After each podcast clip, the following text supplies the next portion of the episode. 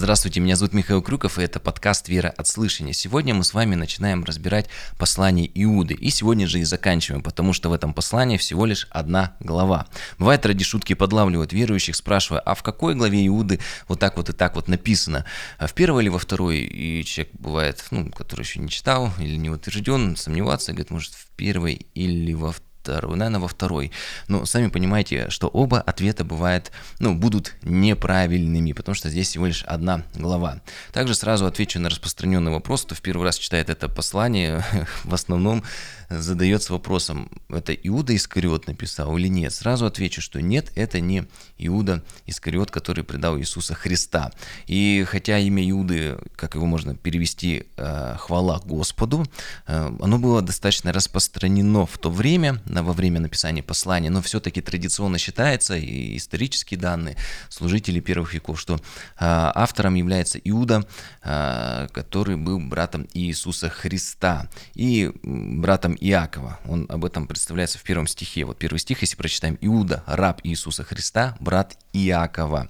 А Иаков был э, первый руководитель Иерусалимской церкви. И также он написал послание Иакова. Мы вот следующий выпуск будет посвящен разбору послания Иакова. Это будет, получается, брат э, Иуды, который написал это послание, которое мы сегодня разбираем. И они оба были братьями Иисуса Христа. Опять же, что значит брат Иисуса Христа? Есть две, две точки зрения. Э, первая гласит, что они были как бы сводными братьями, потому что Иосиф был дважды женат, первая жена его умерла, у него было много детей, сыновей, которые э, были братьями Иисусу Христу, но Евангелие повествует, что Дух Святой сошел на Марию, и как было предсказано, что было непорочное зачатие. Почему важно было непорочное зачатие? Потому что Иисус по Писанию второй Адам. А когда человек рождается от мужчины и от женщины, как написано, от плоти и крови, то тогда вот последствия грехопадения как раз-таки они и передаются а, через рождение от двух людей. То есть, ну, грубо говоря, вот э, вот первородный грех, я его называю таким вот э, первородным, что ли, заболеванием, которое передается половым путем. И когда человек рождается, он уже этим заражен. Потому что человек, у него что есть? У него есть тленность, то есть человек болеет, у него есть смертность, любой человек, он, к сожалению, умирает в конце концов. Есть страстность, это вот э, желание грешить. Как Павел пишет, то, чего хочу делать, не делаю, а чего не хочу делать, э, вот делаю. И это передается. Но вначале было не так. Э, и Иисус, как совершенный агнец, он должен был как раз прийти в этот мир э, не от э, отца и матери, но только от матери. И как вот первый Адам был создан Богом, точно так же, да, Иисус пришел через Марию, но Дух Святой сошел на Марию, и тогда она, как написано, зачала и родила Сына Иисуса Христа.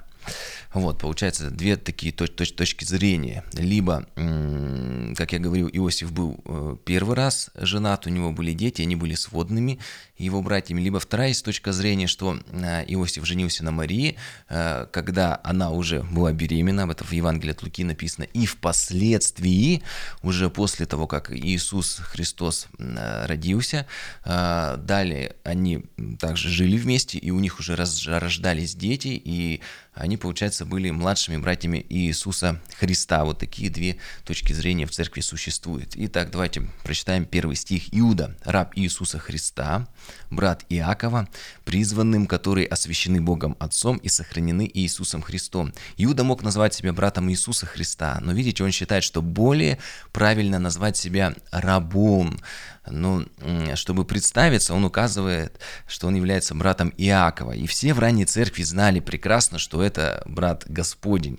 И как мы видим, что он не пытается как-то вот свой авторитет э, так вот показать его за счет того, что он является братом Иисусу Христу. Нет, он говорит, что он брат Иакова, а Иисус Христос Господь. Он его принял как Иисуса, э, Иисуса Христа, как Господа. И он уже не смотрит на какие-то такие вот э, кровные, э, родственные связи. Вот, он говорит, что он мой Бог. Второй стих – Э, а, ну, кстати, в первом еще замечу, здесь написано, что мы сохранены Иисусом Христом. Иисусом Христом. А, да, после смерти и воскресения Иисуса Христа Бог Отец уже смотрит на нас, верующих. А, почему Он до этого как на грешников смотрел, а сейчас на нас Он смотрит через раны своего Сына через жертву Иисуса Христа. И поэтому Бог Отец видит нас прощенными, помилованными и оправданными. И имя Иисус, его можно перевести как Спаситель, ибо как его полная форма, и Иегошуа можно перевести как э, Господь э, спасает. Господь спасает нас от грехов своих. И, и Евангелие от Матфея в первой главе написано, что его назвали Иисусом, потому что он пришел спасти нас от грехов, вот, от грехов наших. Второй стих. «Милость вам и мир, и любовь да умножатся». То есть, э, да будут в изобилии в нашей жизни. И он сразу же обращается и к нам, в том числе, он говорит, «Милость да будет в вашей жизни изобилие, мир да будет в вашей жизни изобилие, любовь да будет в вашей жизни в изобилии». И это приветствие, а заодно и благословение. То есть, очень важно, когда мы с кем-то встречаемся, какие-то вот такие добрые слова говорить. И это не просто какое-то пожелание, это реально как вот благословение от верующего человека, потому что в каждой, в каждом из нас есть Дух Святой. Когда мы такие слова говорим, то есть мы благословляем человека. И часто, к сожалению, очень бывает распространено, что либо мы ничего хорошего не говорим, либо критика. Но мы видим пример в Писании, в Новом Завете это постоянно, в посланиях особенно, что должна быть поддержка, благода благодарность и благословение. А, вот, чтобы нашими словами поднимать э, ближних, а не закапывать нашими словами. Третий стих. «Возлюбленные, имея все усердие писать вам об общем спасении, я почел за нужно написать вам увещание, подвязаться за веру однажды преданную святым. Он пишет, что он хотел э, писать о спасении в Иисусе Христе, но есть насущная тема, и Иуда был побуждаем Духом Святым писать на другую тему о лжеучителях. Вот как раз нам это и показывает, что все Писание Бога духновенно, оно э, дано, да, людьми, но э, Дух Святой действовал, действовал через людей он их направлял. Если Иуда думал, хочу написать о спасении, но Дух Святой направил его мысль, направил его руку, чтобы он писал о лжеучителях. И также он пишет, что мы должны подвязаться за веру. Что это такое? Такое древнее слово. То есть дословно его можно перевести как в том числе бороться за веру. То есть мы должны проявлять готовность, употреблять усилия, трудиться, как написано в Матфея 11 главе, «Царство небесное силою берется, и употребляющие усилия восхищают его». И как бы мы ни хотели, чтобы все было просто, но иногда говорят, да расслабься, просто веру и все. Но чтобы, как вот Павел, веру сохранить, течение совершить, за это нужно побороться. И очень легко потерпеть кораблекрушение в вере без борьбы.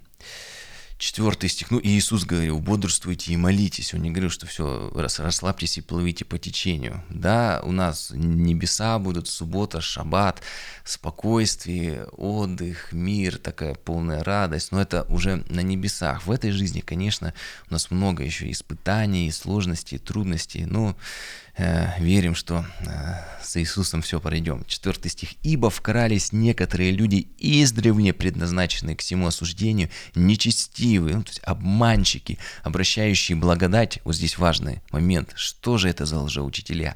Они обращают благодать Бога нашего в повод к распутству, то есть грешить и отвергающиеся единого владыки Бога и Господа нашего Иисуса Христа.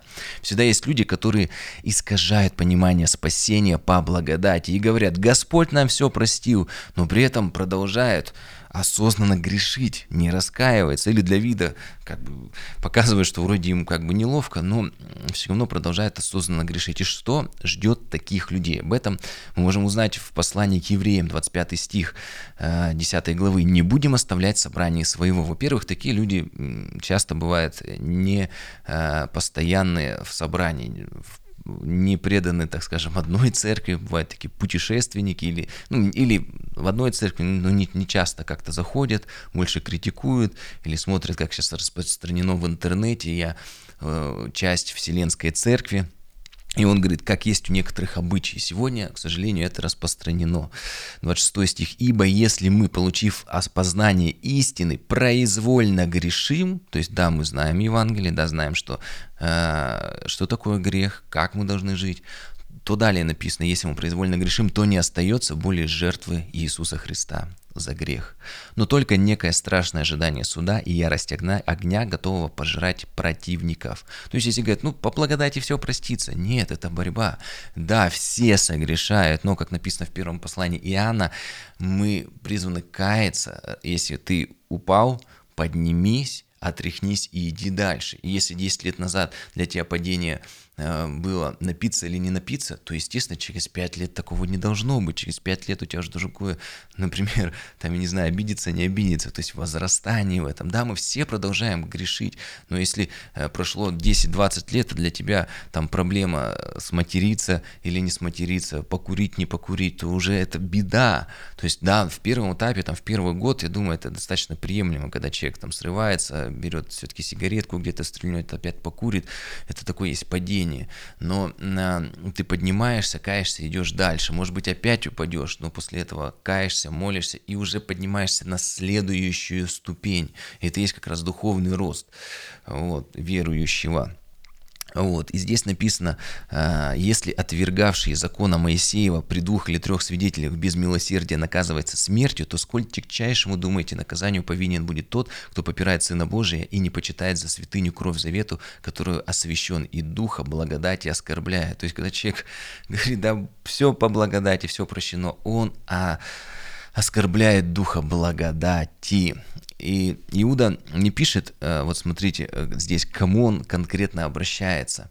Возможно, он ко всем церквям ну, того времени или того региона писал, но, как мы видим, и сегодня, спустя 2000 лет, проблема никуда не ушла. Чем больше растет церковь, тем больше возле стада появляется волков, хотящих украсть, убить и погубить. Волков в овечьей шкуре. И вот подытожим, как отличить таких людей. Все очень просто. Они благодать, как написано, обращаются превращает в повод для греха, для распутства. Э, так называемое либеральное христианство. Я не про формат богослужения ни в коем случае, там, не про одежду, хотя одежда тоже может быть какой-то гранью, ну, в общем, не про какой-то, не про свет, звук, барабаны, одежда, но про отношение, отношение к греху и э, богодухновенности Писания, потому что кто-то говорит, да, не все Писание богодухновенно, вот, э, либеральное отношение к греху. Да мы, как это, однажды ко мне подошла одна пара и сказала, вот, да, кстати, мы поженились, ты помню, еще давно, когда я в Большой Церкви служил. Я говорю, да, а что-то я вроде не слышал, что в церкви было объявление, что-то колец у вас нет. Ну ладно, общаюсь с ними, радуюсь за них, потом спрашиваю, начиная пытаться разбираться в этой ситуации, они говорят, ну как, мы стали жить вместе, но э, мы помолились, и Иисус Христос нас э, благословил. Я говорю, то есть у вас не было венчания, вы официально не зарегистрировались. Они говорят, да зачем все это? Нас же Иисус благословил. И как раз-таки это и есть повод для распутства, потому что сами понимаете, что чаще всего такие вот отношения не проходят месяцы или пары лет, они заканчиваются тем, что люди разбегаются и говорят, да, это не от Бога было, это все повод для распутства.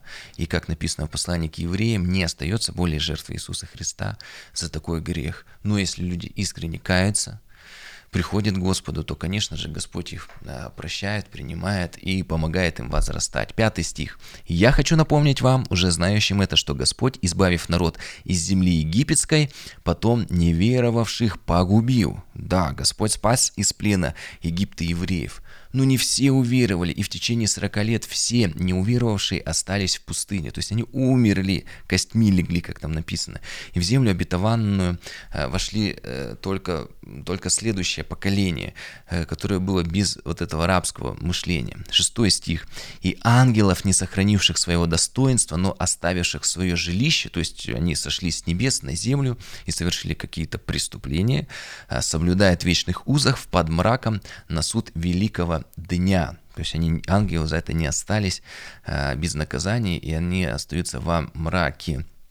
И э, это здесь уже отсылка идет к книге э, Еноха, и она повествует о том, что ангелы сошли что они э, сделали за грех. Там написано, сошли к земным женщинам, вступали с ними в сексуальные отношения, и в результате ждались исполины. Кстати, эм, есть такая была точка зрения, что, может быть, все-таки здесь немножко про другое говорится, потому что книга Еноха, она была потеряна многие века, и у многих оставались вопросы. Но когда нашли в прошлом веке свитки Мертвого моря, кумранские свитки, то там, кроме всего, ну, большей части Писаний, были, была найдена и книга Еноха, и она в точности повторяет то, что здесь написано там, и без искажений, как раз-таки там написано про этих ангелов.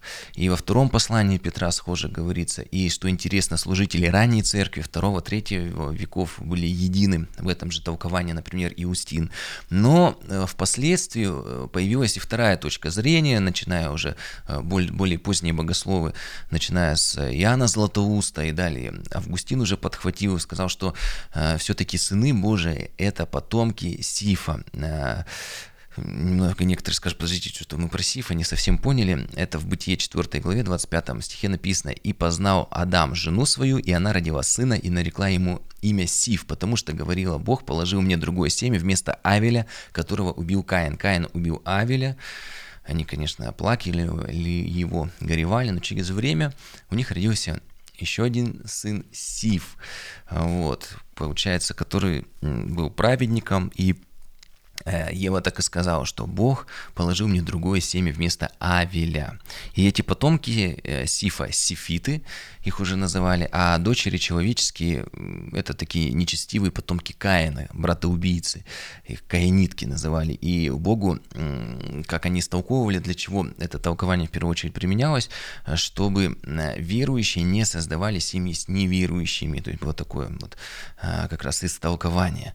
Но мы видим, сегодня вот существует две точки зрения на это место. Что же это за ангелы, которые спустились, что они совершили за грех. Кто-то считает, что как и со вторым посланием Петра, и с э, книгой Еноха, которая вот э, отсылка есть, мы ее имеем благодаря кумрамским свиткам Мертвого моря, что это вот однозначно ангелы, и служители ранней церкви об этом э, говорят, и, соответственно, исполины есть их потомки. Но это интересно, я думаю, если мы, даст Бог, Новый Завет разберем, обязательно пройдем и вот эти вот э, книги э, уже апокрифические, но при этом на которые есть отсылки э, в Новом Завете. А, вот. Ну, это, конечно же, является такими второстепенными вопросами веры, но они, конечно, очень интересны, и раз мы с вами углубляемся, интересно их тоже также изучать, поэтому, думаю, даст Бог, мы и э, до книги Еноха доберемся. Но фокус у нас, конечно, на Новом Завете. Седьмой стих. «Как Содом и Гамора и окрестные города, подробно, подобно им блудодействовавшие и ходившие за иной плотью». Помните, Содом и Гамора, там был разврат, они ходили за иной плотью. Некоторые говорят, что за такая иная плоть? Иная плоть плоть, ну, то есть мужчина не должен бегать за мужчиной, но прилепиться к своей жене. То есть, если ты мужчина, на тебя э, соответственно, ты семью создаешь женщина, а иная плоть, вот сами понимаете. А, далее, подвергшись казни огня вечного, поставлены э, в пример. Какой пример Содома Гамора поставим? Печальный пример. Восьмой стих. Так точно будет и с сими мечтателями, которые оскверняют плоть, отвергают начальство и, злосло, и э, злословят высокие власти. Здесь для нас пример, что не нужно любую власть злословить. Мы можем быть не согласны.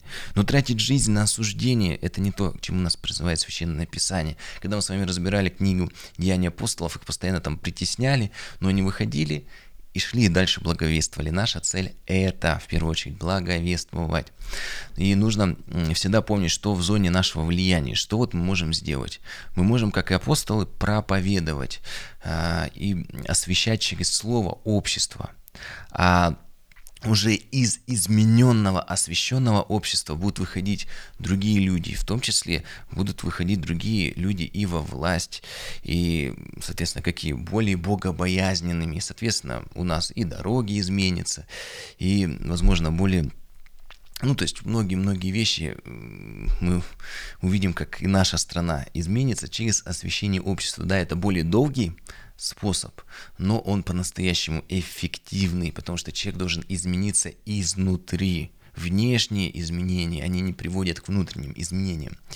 И, ну, как я как раз таки А, приведу пример из книги «Деяния апостолов», раз уж я не обмолвился, это 23 глава, 5 стих, когда, а, помните, один человек вышел, когда апостол Павел разговаривал с фарисеями, с садукеями, с Недрионом, и ему кто сказал, да тебя сейчас надо ударить по лицу, и он сказал, ну, в общем, как-то он достаточно резко ответил, уже сейчас не вспомню, и когда ему сказали, это же первосвященник, и тогда Павел остановился, он сказал, я не знал, братья, что он первосвященник, ибо написано начальствующего в народе твоем не злословь. И Павел, да, это фарисеи, садукеи, они неправильно поступают, но среди них был старший, и он понимал, что его злословить не нужно. И девятый стих, уже послание Иуды.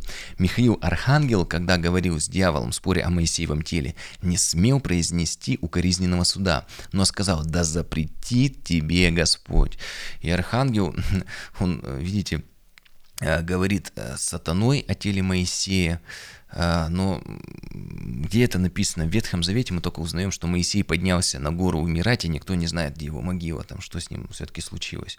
Но а, это уже Иуда ссылается еще на один апокриф, на вознесение Моисея. Тоже такая книга. Я думаю, все отсылки, которые есть в Новом Завете, даст Бог, если мы все э, с вами разберем, то, конечно, и потом вот эти вот э, не, не, несколько таких вот апокрифов, которые были ссылки в Новом Завете есть, тоже разберем. И тоже нужно наверное, сказать, апокриф, апокриф, я говорю, что это такое? Его можно перевести как дословно скрытая, то есть ну, не для всех предназначенная. И не все, честно скажу, христиане Библию это до конца прочитали, не все ее понимают и знают. И вот как раз изучение апокрифов, потому что некоторые говорят, нужно читать, не нужно читать, это уже скорее для тех, кто хорошо знает Писание, хорошо в нем разбирается и может себе позволить разобрать и апокрифы, какие-то исторические книги, и там Иосифа Флавия почитать. А, вот. И апокрифы, они не признаны богодухновенными, то есть для нас авторитет Писания это в первую очередь вот а, канон Нового и Ветхого Завета. Остальные книги, они могут нам помочь в чем-то, но опять же, богодухновенными, самые главные книги, это вот эти вот книги Ветхого и Нового Завета, канон. И есть еще также много таких вот около апокрифических книг, которые, ну, в них просто откровенная ересь.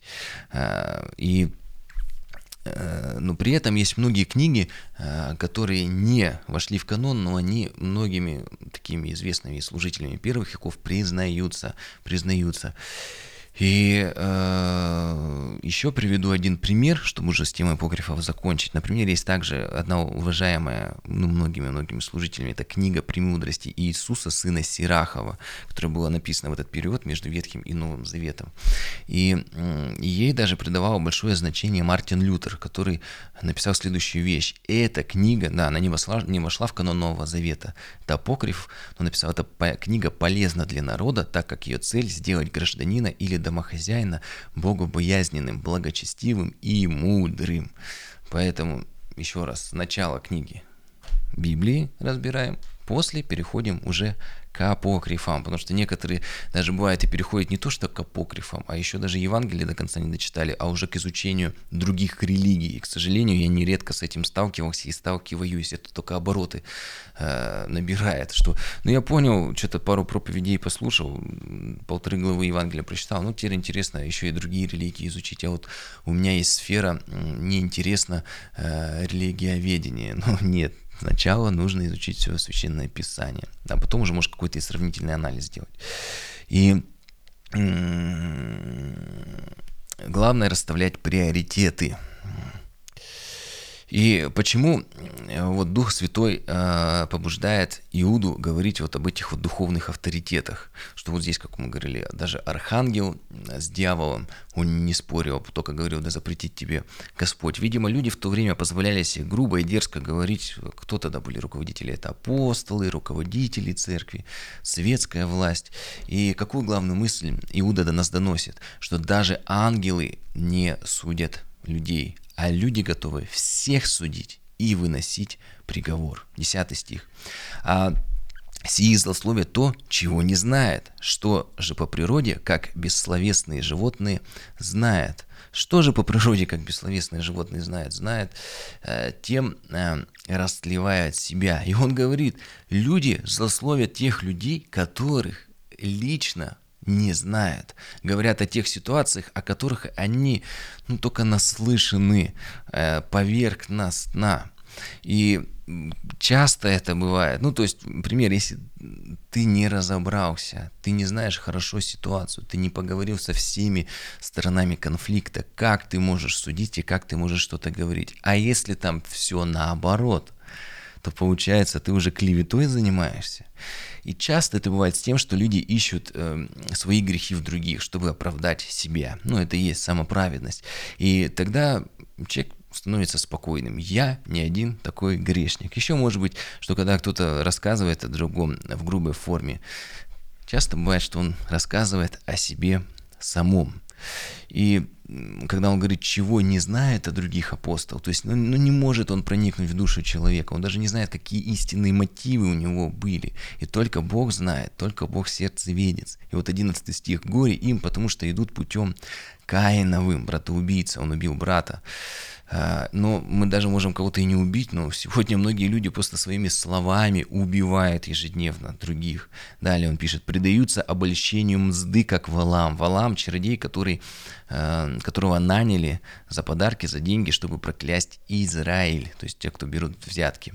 И следующее написано далее, и в упорстве погибают, как Корей. Корей, он возглавил мятеж против Моисея, стал осуждать Моисея и Аарона. И все эти Э, люди, они очень плохо, печально кончили. 12 стих. Таковых, э, таковые бывают соблазном на ваших вечерях любви, пиршествуя с вами без страха, уточняет себя. Видите, вот ну, не нужно таких людей брать вот на общие собрания, э, на общение с верующими. И я сам это переживал в своей жизни, когда такой человек приходит, он сразу же себя делает центром внимания, занимает весь эфир, рассказывая гадости о других, о церкви, о властях. Но наша цель это проповедовать Евангелие, как апостолы, а не судить. Да, мы вот можем, э, ну, как э, вообще мы с вами можем кого-то судить, если мы сами с вами достойны были суда, недостойны были небес и спасения, но мы с вами оправданы только благодаря жертве Иисуса Христа. Мы праведны, но наша праведность – это одежда, которую, как говорит Исаия, одежды праведности ризы спасения, которые нам даны благодаря жертве Иисуса Христа. Поэтому Иисус сказал, не судите, да не судимы будете.